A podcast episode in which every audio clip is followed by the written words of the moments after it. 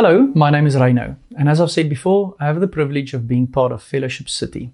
Welcome to our very first deep dive, a time in which we open up the Bible, we explore it together, and we'll see through this time that what we are busy with as a church plant and what we are called to do is indeed gospel centered and is indeed very, very biblical. Two weeks ago, we explained what it means to be transcultural and why, as a church plant, we feel we are called to be transcultural. Last week, we shared a story with you from people in our core group explaining what it means for them to be a family that seeks to be transcultural, as well as uh, what it means for them to be part of a church that is transcultural. What we'll do today is we will read a portion of scripture and then we'll study it together. So, Ephesians, it's a book in the New Testament, it's a letter written by a guy named Paul, chapter 2, verses 14 to 16. That will be our portion of scripture for today. Now, before I read it, let me just set the scene. You and I know what division and hostility in relationships look like. You and I know what it looks like when people live hostile towards one another or when people are divided or estranged from one another. You might have seen it in your own homes through um, uh, parental relationships. You might have seen hostility and division in a spousal uh, relationship or in a marriage. You might even have in your own family or know families where even siblings are divided and quite hostile towards one another. A little bit, uh, just a little bit further than your own house, uh, just in our everyday walk, we um, we work with colleagues. Uh, we deal with people that uh, serve us in the retail space.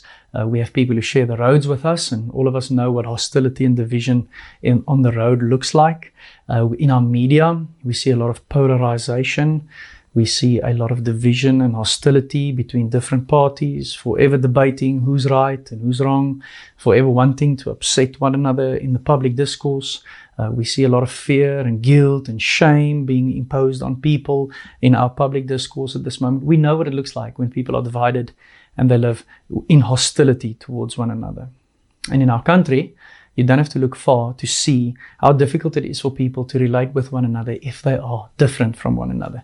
So we see along racial lines, along cultural lines, along um, language lines, we see division and hostility in this beautiful country that we live in. We know what it looks like.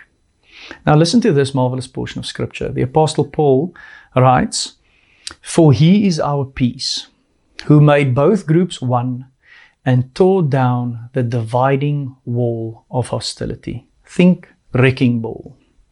In his flesh, he made of no effect the law consisting of commands and expressed in regulations, so that he might create in himself one new man from the two, resulting in peace. He did this so that he might reconcile both to God in one body through the cross by which he put the hostility to death. He came and proclaimed the good news of peace to you who were far away, and peace to those who were near. For through him we both have access in one spirit to the Father. Verse 19 So then, you are no longer foreigners and strangers, but fellow citizens with the saints and members of God's household, built on the foundation of the apostles and prophets, with Christ Jesus himself as the cornerstone. So we have division and hostility between people on the one hand, and then we have the most diverse religion on the world in the world on the other hand, which is of course Christianity. Christianity exists of roughly 2 billion people, and in those 2 billion people, almost every tribe and nation is represented. There are very few unreached people groups on our beautiful planet that have not heard the gospel up until this point. So, how did it happen how it happened, what it means, and what the implications of that is, is something that was very, very important to Paul that we understand it. So much so that he spends half a chapter in this letter on this exact topic. I just want to uh, show you guys two really key ideas in this passage. The one is what we find, well, both of them we find in verse 15. It says, one new man and then the other word in verse 15, that's a main idea, is the word peace. So let's just look at the word new that he uses in verse 15. He uses a word that explains something that has never been created before. It's not something that is new in time, like the next iPhone model. We used to have the iPhone and then the 3 and then the 4 and now we have the 12. He doesn't use that word that we would use to say the new iPhone. He uses a Greek word, uh, kainos, which means the first of its kind, something that has never seen before. Now, what Paul says is someone created something new.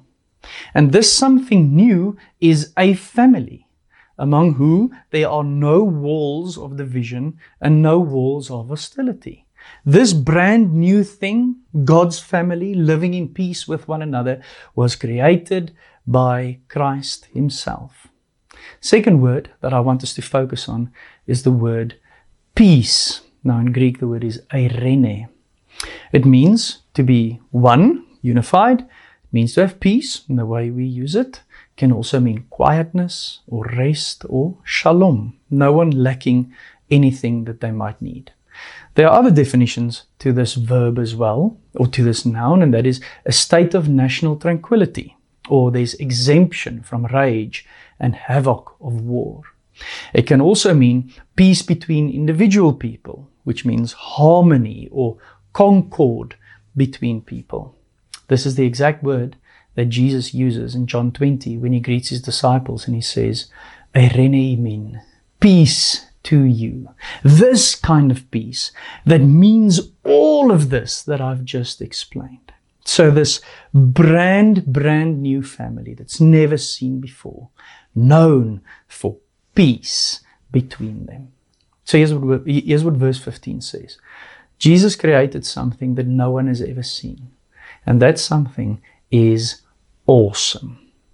And he made it so that thousands and thousands of years of brokenness, division, and hostility could end. No one could ever end it up until that point of Jesus dying on the cross for all people. But he put an end to it. Because through history, especially through the biblical history and the history of the Old Testament, Division and hostility between people has always been working against what God planned for humanity. So God planned flourishing. God planned the establishment of His kingdom. God planned fruitfulness. God planned joy. God planned abundance. And division between people and hostility between, between people uh, has, have always broken that down through the history of the world. God's grand plan is that the church would be the thing that puts this to an end. It's almost like the head of a household saying, This is where it's gonna stop. Just one chapter on in uh, chapter 3, verse 10 and 11 reads like this This is so that God's multifaceted wisdom may now be known through the church to the, ruler, the rulers and authorities in the heavens. This is according to his eternal purpose, accomplished in Christ Jesus our Lord. Do you guys see that? God's new family, this brand new family, consisting of people from all tribes, all nations, all tongues, and all cultures, living without any division or hostility between one another. That is God's answer and His wisdom towards the evil one. Because what does the evil one do? He sows division among people. He brings hostility in relationships between people. And what does God do? He creates a family in which there's no division. And he pretty much puts the devil in checkmate. That is the joy of being part of the church. Are we too different to get along?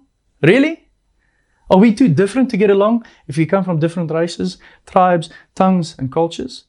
Jesus would be the one that says no. Absolutely not. I can bring people together who usually don't mix.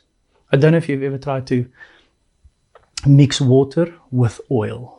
They don't mix. But you get something called an emulsifier, or you make an emulsion, which is a substance that brings together water and oil, things that cannot mix naturally. If you put something between them, they can mix. And do you know what's made with emulsifier? Mayonnaise, which is something that I am sure most of us love. That's the gospel. Jesus Christ is the emulsifier between people and cultures and division and hostility who seem to not be able to mix. As a church, we look forward to Revelation chapter 7, verse 9, that says, After this I looked, and there was a vast multitude from every nation, tribe, people, and language, which no one could number, standing before the throne and before the Lamb. They were clothed in white robes with palm branches in their hands. We strive as a church plant to be a trailer attraction to this phenomenal main attraction. Our aim to be transcultural is firmly rooted in Scripture. We believe that it is an implication of the gospel. We believe that it is a theme to be found throughout the biblical story. If you haven't checked out our previous videos, please do so. Check on our channel. The next one in this series uh, will be the church as a team in which everyone plays. I do also want to invite you to go and check out our digital platforms. Until we see each other again, grace and peace to you.